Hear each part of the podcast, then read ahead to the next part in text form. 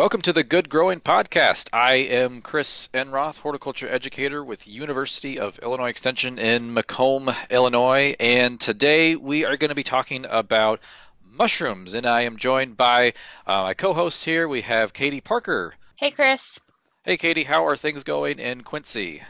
Oh, they're going well. We've gotten rain the last couple of days, which is much needed. Yes, I've heard sweet corn, beans, things like that have been planted, and some have even started germinating and coming up in the fields. Oh yeah, for sure. I met with um, Mike Roki the other day, um, and he used to be in my position in Quincy, uh, and he said that they've gotten all their sweet corn planted. Um, so soon enough, we'll have some sweet corn that we can enjoy in our homes. Fantastic. Thank you, Katie. And we're also joined by our other co host, Ken Johnson in Jacksonville. Hey, Ken. Hello. So Ken uh, is just a little bit uh, east of Quincy and a little bit south of where I am in Macomb. How are things going in Jacksonville for you today? It's it's nice and sunny. We got some rain too, so things are perking up and, and looking good. Fantastic. All right, and today our topic, as I said, is mushrooms, and our special guest is Michelle Berg Vogel. Hi. Hey, Michelle, how's it going? Good. How are you? Good. And um, tell us your title. You work with Extension, uh, and just but tell us what, what do you do for Extension? Um, yeah, so I am an Ag and Natural Resources Program Coordinator. That's my title. Um, and I work um, with the Calhoun, Cass, Greene, Morgan, and Scott unit. That's uh, the same unit Ken is in. Um, I work uh, I have kind of a unique position in extension. I work um, through a local partnership with an environmental center. So it's kind of a dual position with the University of Illinois Extension and with this environmental center um, in Kampsville, which is in Calhoun County. Um, we are the McCully Heritage Project. And it's a private nonprofit environmental center with about 940 acres um, and about 870 of that is forested. So I do a lot of forestry type programming, agroforestry, um, that sort of thing. And I work with the master naturalists and I work with the master gardeners as well as a program coordinator. And and so you know, with the topic of mushrooms, is that something that you deal with as part of that job, or is this something that you enjoy doing at home uh, for yourself? Uh, both. Um, well, yeah. So the growing of the mushrooms, uh, the cultivated mushrooms, is an agroforestry practice. Uh, so some of it has to do with uh, like timber stand improvements. So if you're doing cleaning up your woodlands, uh, you can use some of that waste wood to grow mushrooms on.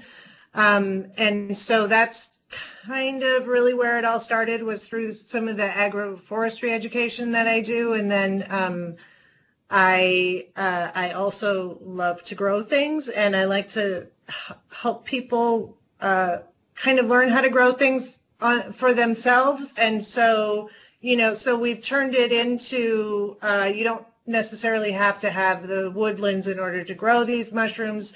If you want to grow them in your backyard, um, we can sort of help you learn how to do that. A lot of folks, when they think of going and picking mushrooms or eating mushrooms, it's either picking them out of the produce section of the grocery store or going into the woods and finding the elusive morel mushroom. So, but you're talking about cultivating mushrooms, utilizing, uh, say, some type of could be a waste product from uh, some forestry work, uh, or are you specifically selecting types of uh, wood material or different tree species to cultivate and grow mushrooms at home? Um, in the case of uh, growing, so we grow we grow a number of different kinds of mushrooms, um, and and some of them need to be on uh, green wood, so freshly cut trees, um, and those are the shiitakes, um, and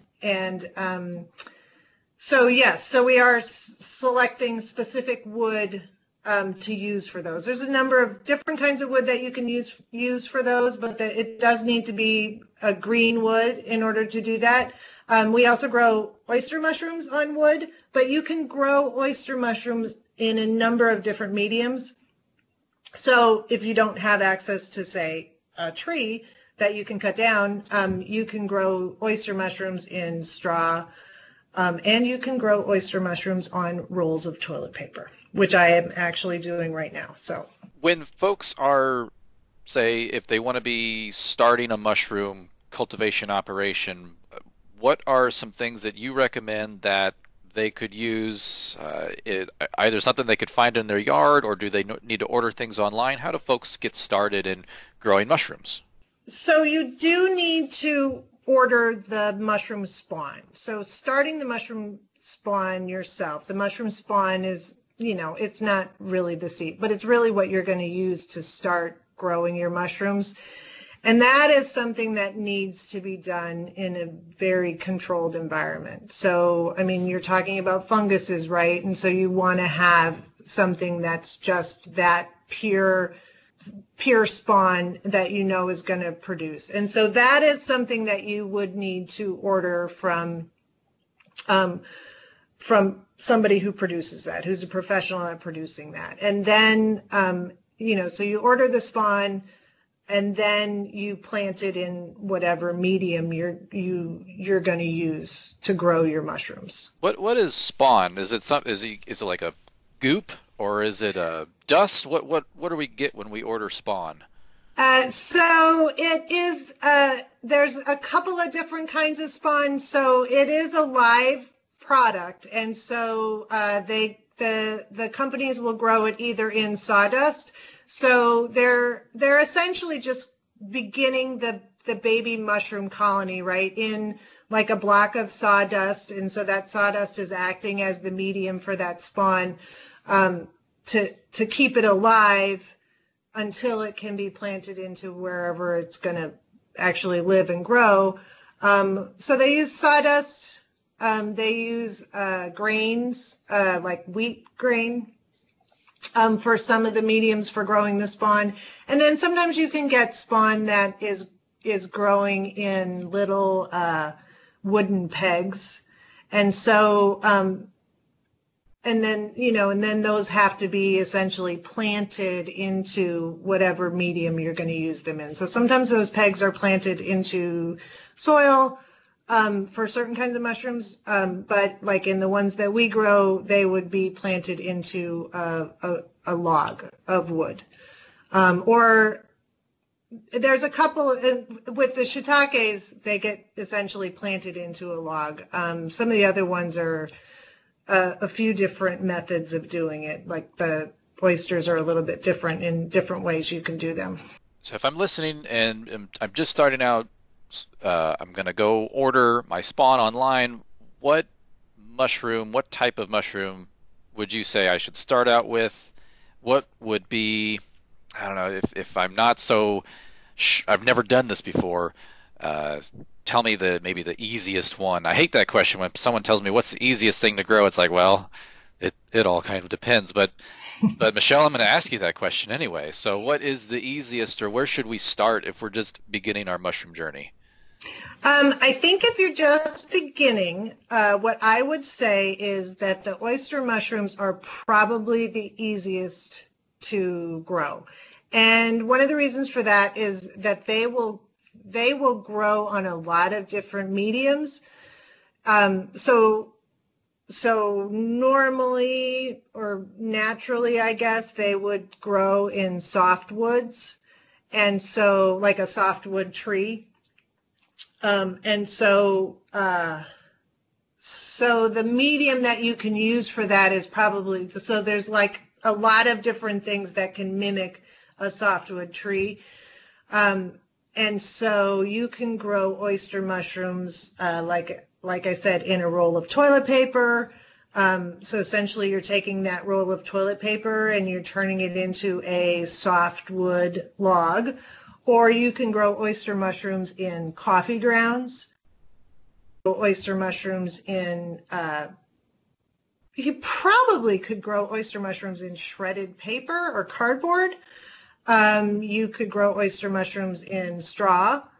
Um, and so, uh, and then, and they will grow fairly quickly once you get the spawn and you get the medium all set up and, you know, follow the directions and stuff. They will grow fairly quickly. So I would say if you're just starting out and you really just want to grow mushrooms, um, getting some oyster mushroom spawn would be the best place to start.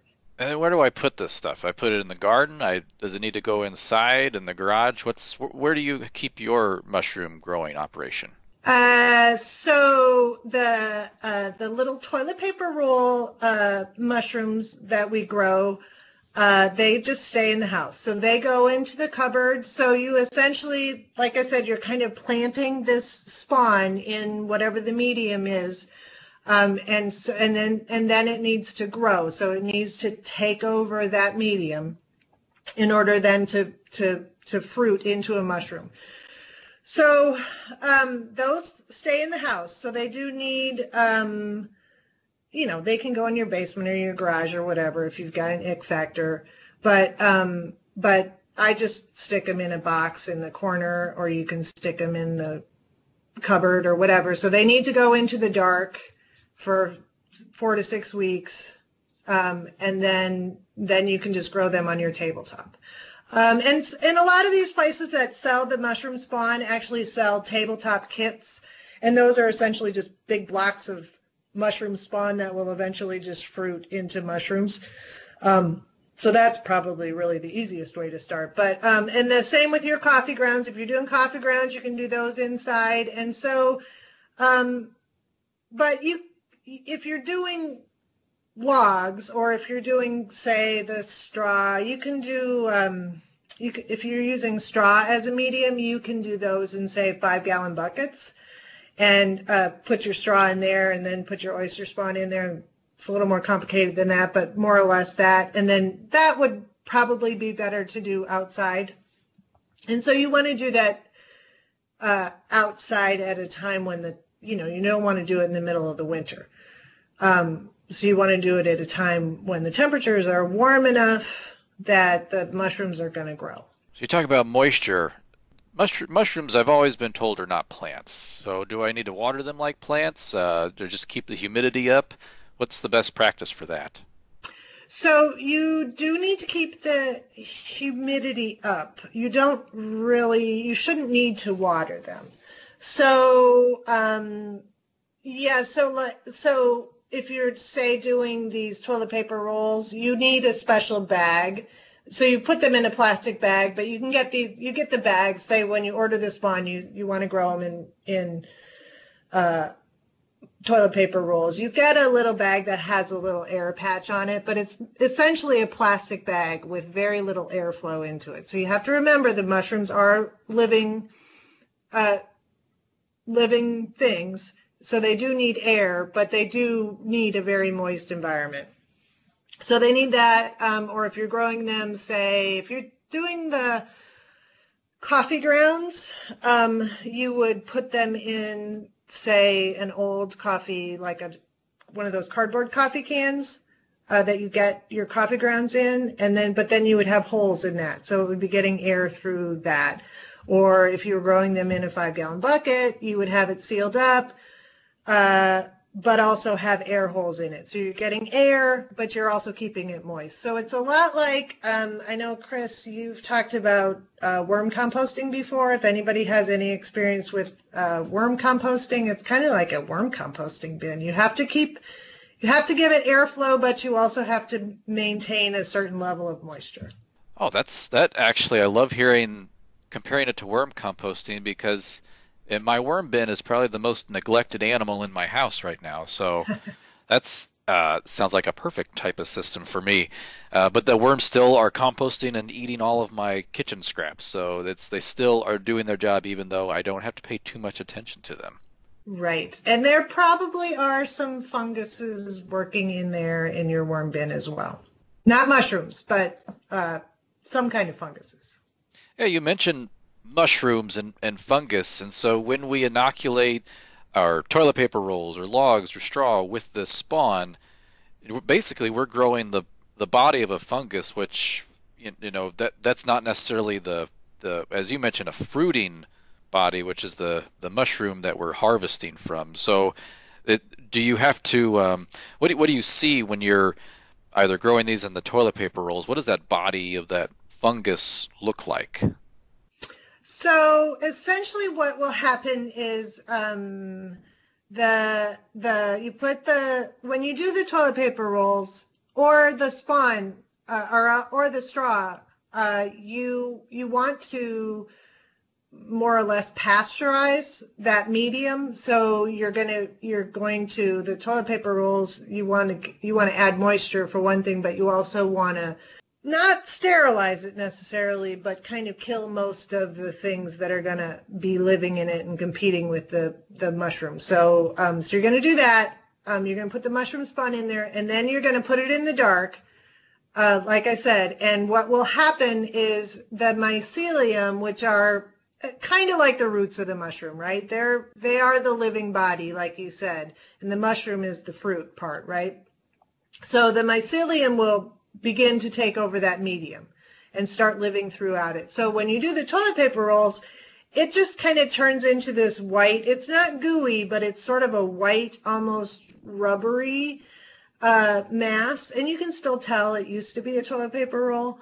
Uh, but it'll just be covered in this mass of white mycelium and um, it'll kind of look like a frosted cake, um, but it will smell like a mushroom.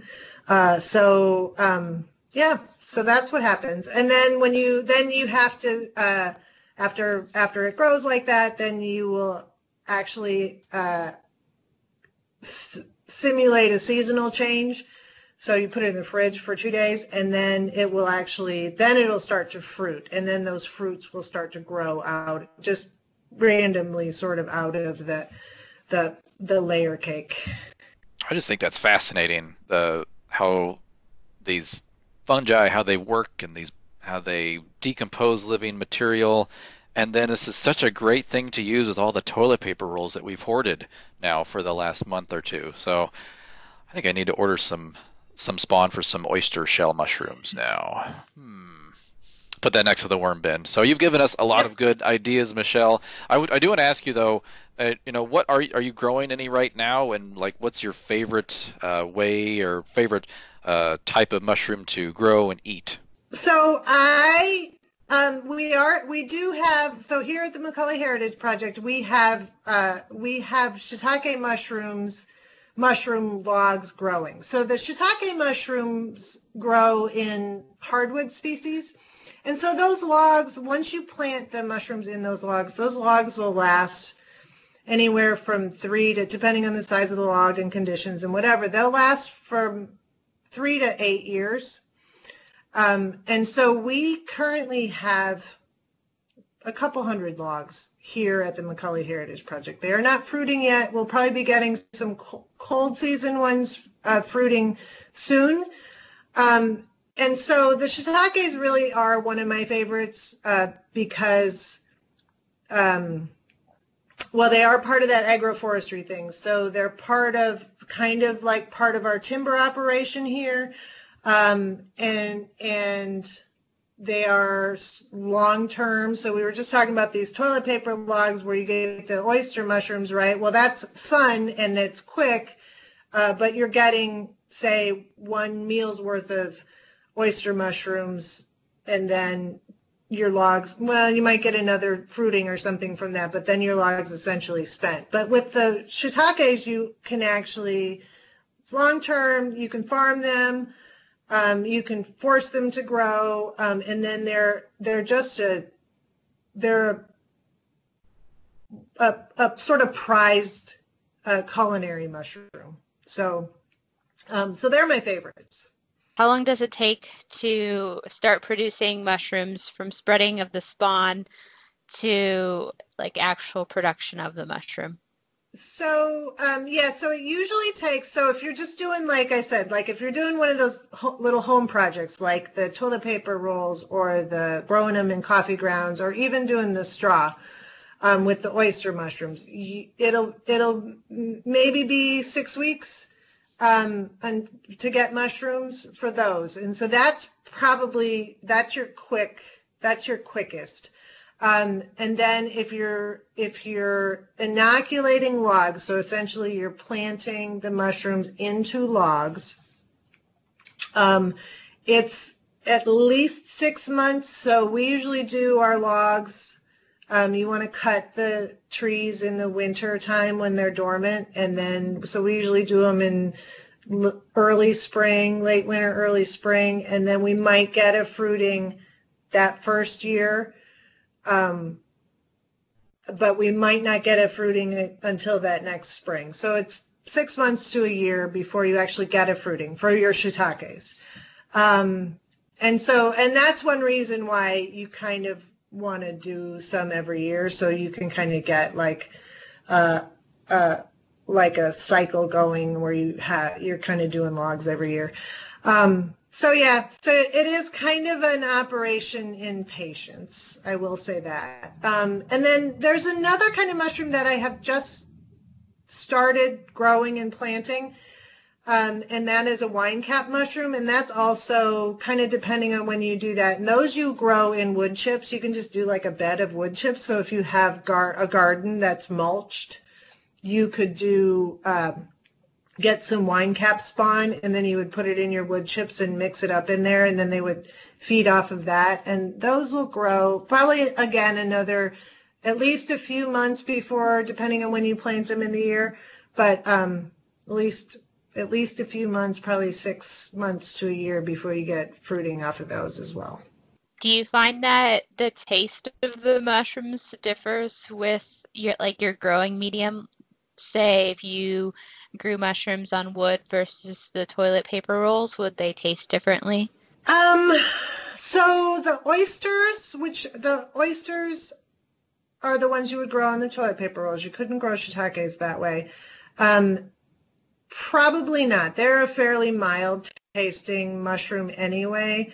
I'm not sure that I'm that much of a connoisseur. I do know that there have been sort of some taste test studies done with the shiitake mushrooms that uh, that show or you know the indication is that shiitake mushrooms grown in the woods on wood um, and not sort of farmed in in a basement uh, you know in a different type of growing medium actually do taste better um, and i you know i think that I, I think that that's seems to be the indication with almost everything you grow, right? Most things that are sort of grown in a more industrial setting as opposed to the home garden, um, th- they don't necessarily taste as good. And part of that is when they're harvested and how they're harvested and, and varieties and stuff like that too. But just sort of growing out in the soil and in the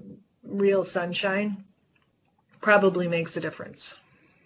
So I'd, I'd probably be um, fired if I didn't ask this question because it is the season for morels, and folks are going out mushroom hunting right now. Michelle, uh, tell us any tips, or do you do you know of any?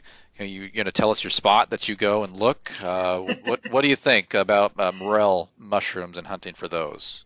So, uh, yeah, so here's the thing. People think that they have to go out in the woods in order to find morel mushrooms, but um, I honestly every year usually find them right outside the, the door of my office. There is a crabapple tree, and I usually get four or five really beautiful mushrooms from under that crabapple tree. And then um, outside the door of my house, I have some uh, Siberian elm trees. Uh, so you know the the the non-native elms, um, and uh, I find mushrooms under there as well. So, uh, you know, and elms are a fairly common one that people say that they will find them under. Uh, they will say they will find them under ash and uh, sycamore, and and it, it, it is not uncommon uh, to find them in old apple orchards. Um, but but you don't necessarily have to go out into the woods to find them. You can actually find them in your backyard.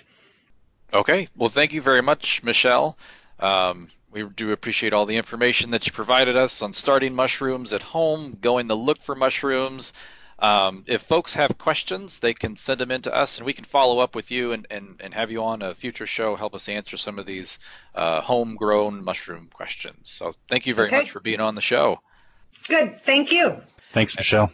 This is also a question and answer show, folks. So feel free. You can send us your questions. Our emails are going to be in the show notes below. Feel free to get in touch with your local extension office also. But we do have some questions that have come in from around the state that we have solicited from online and our own coworkers. So, Ken, I think this first one came from your neck of the woods. So, what do we have? All right, we've got Sarah from Jacksonville. Uh, she's saying, I'm thinking of that buying seeds may be the way to go this year instead of going to the store. I'm assuming to buy live plants. Um, although I do love my annual trip to the garden center to buy plants.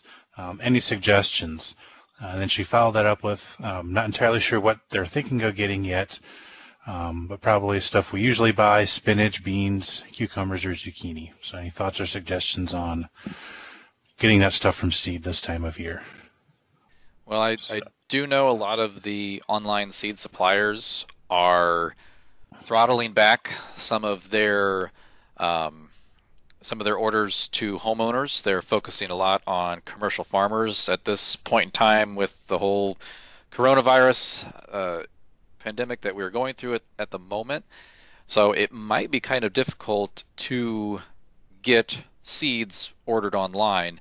Uh, but it, uh, that all depends on your source that you are looking at. Um, I know a lot of folks, uh, these companies are also a little bit overwhelmed a bit with some of the amount of orders that have come in, so they are they're moving staff from taking orders to fulfilling those orders. And, and even so they are probably also having to practice social distancing so they can't have as many staff going at at a time. So online orders could be you, you can definitely do that um, but garden centers, as far as I know, I don't know, Katie, Ken, if you've heard, they, they should still be open. Um, and I know the ones in my neck of the woods are practicing social distancing, no contact, um, ordering and pickup. So I don't know, Katie, Ken, have you seen anything like that in your neck of the woods? Yeah, so there's all kinds of options to go to your local box store and get seedling or buy seed. Um, and so that's a great option. You can usually have infinite um, possibilities or options to choose from when you do go to those stores and buy your seed. And it seems like they have uh, a good amount of seed there, uh, so they shouldn't be running out. Yeah, as far as I know, here in Jacksonville, you can still get seed. Um, and as far as like the, the stuff they're thinking about getting, all of that stuff um, would be fine to go direct seed into the ground. Um, you know, if you're going to do tomatoes or something like that, it, it, you're probably too late trying to start those from seed. Um, you'd try, you'd probably be better off trying to hunt down transplants. And if you can go to, you know, the garden centers and stuff, you know, they should still have those transplants there. All right, next question we have. Um, so we have somebody who has a vole problem at their new house. Uh, they're wanting, wanting to try to get it under control. Uh, the house uh, they just bought has vole holes and paths all over, some near the foundation of the front uh, and side of the house, and some out in the middle of the yard. Any suggestions for what they can do?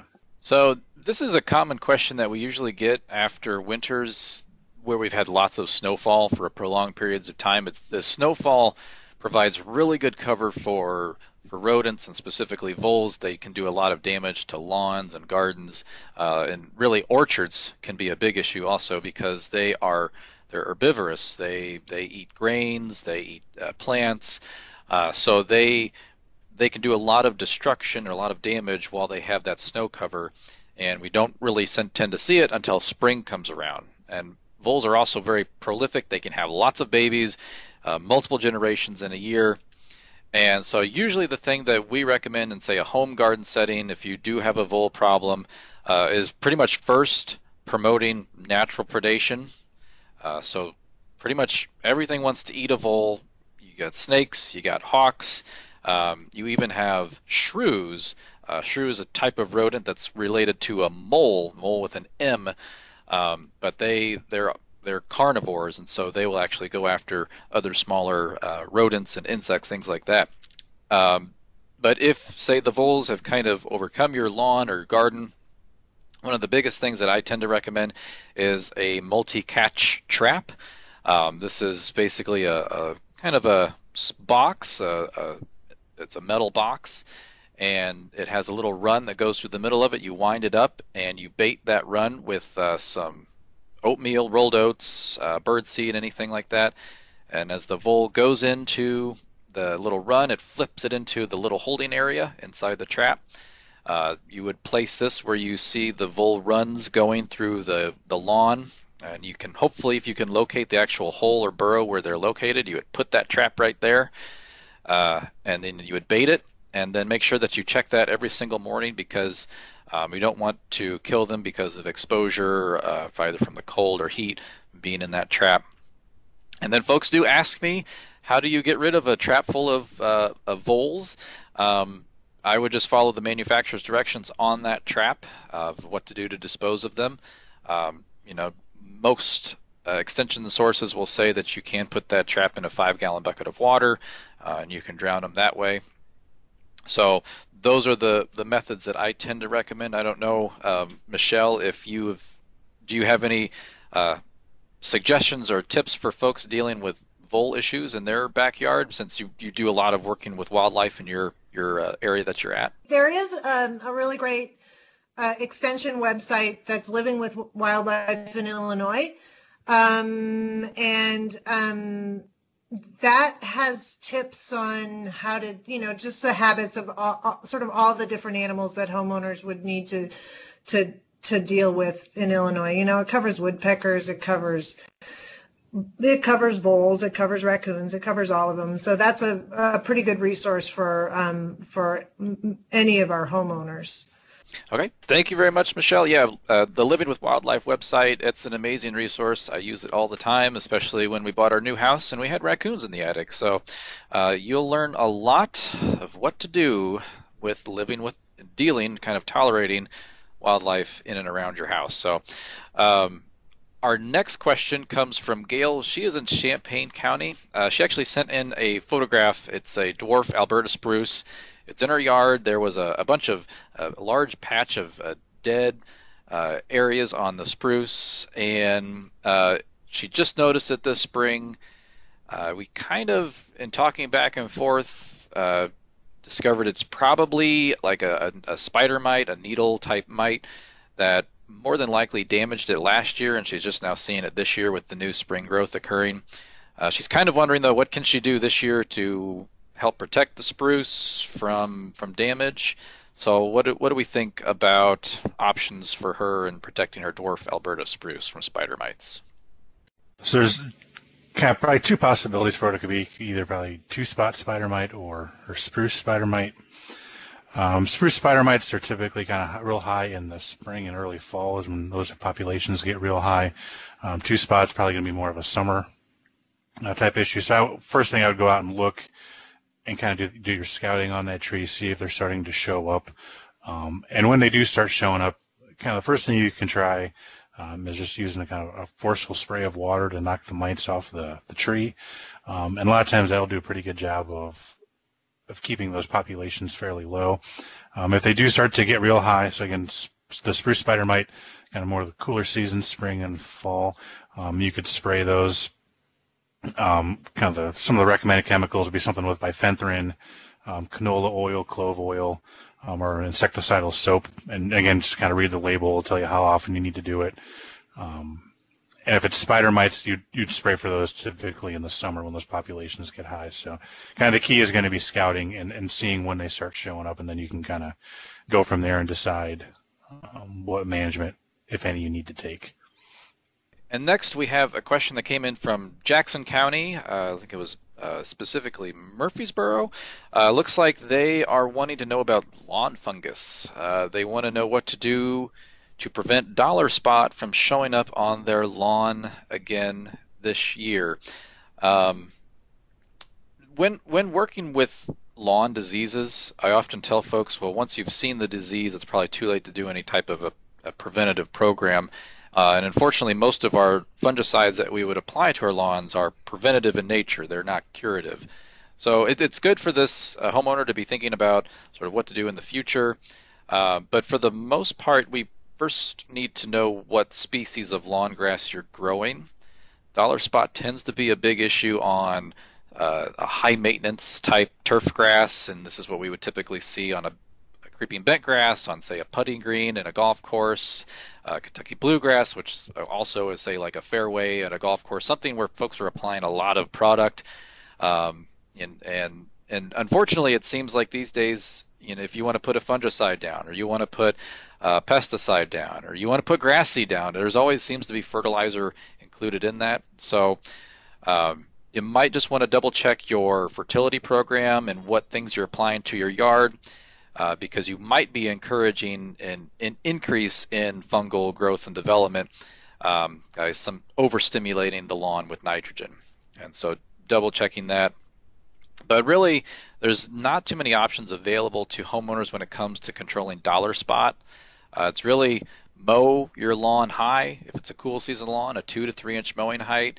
Uh, mow it often. Avoid removing more than a third of the leaf blade at any one mowing, and keep those blades sharp. Uh, get a. You actually want to cut your lawn. You don't want to rip, tear, or shred your lawn. And th- those are really those three practices. Those are like the best things that we can do to prevent diseases on our lawn. But if the disease keeps coming back again and again, that means you have an environment conducive to the development of that disease. And so you can spray all the fungicides you want. If you don't fix that environmental issue, you're going to have it every single year. I'm saying, looking at the uh, pest manager for the home landscape, they also talk about um, coarification. I don't know if that's a good option or not. Chris, you're more of a turf person than I am. So yeah, coarification that would be a really good option for uh, helping to relieve, say, any drainage issues that you might have. Uh, and, and yes, that's definitely one of the things they would do on, say, a creeping bentgrass putting green. Um, one of the practices that they do it on a golf course, they spray fungicides on a weekly basis. But if the problem keeps building and getting worse, they would coarify that lawn to try to help break up some of that, that fungal mat that's underneath in the ground.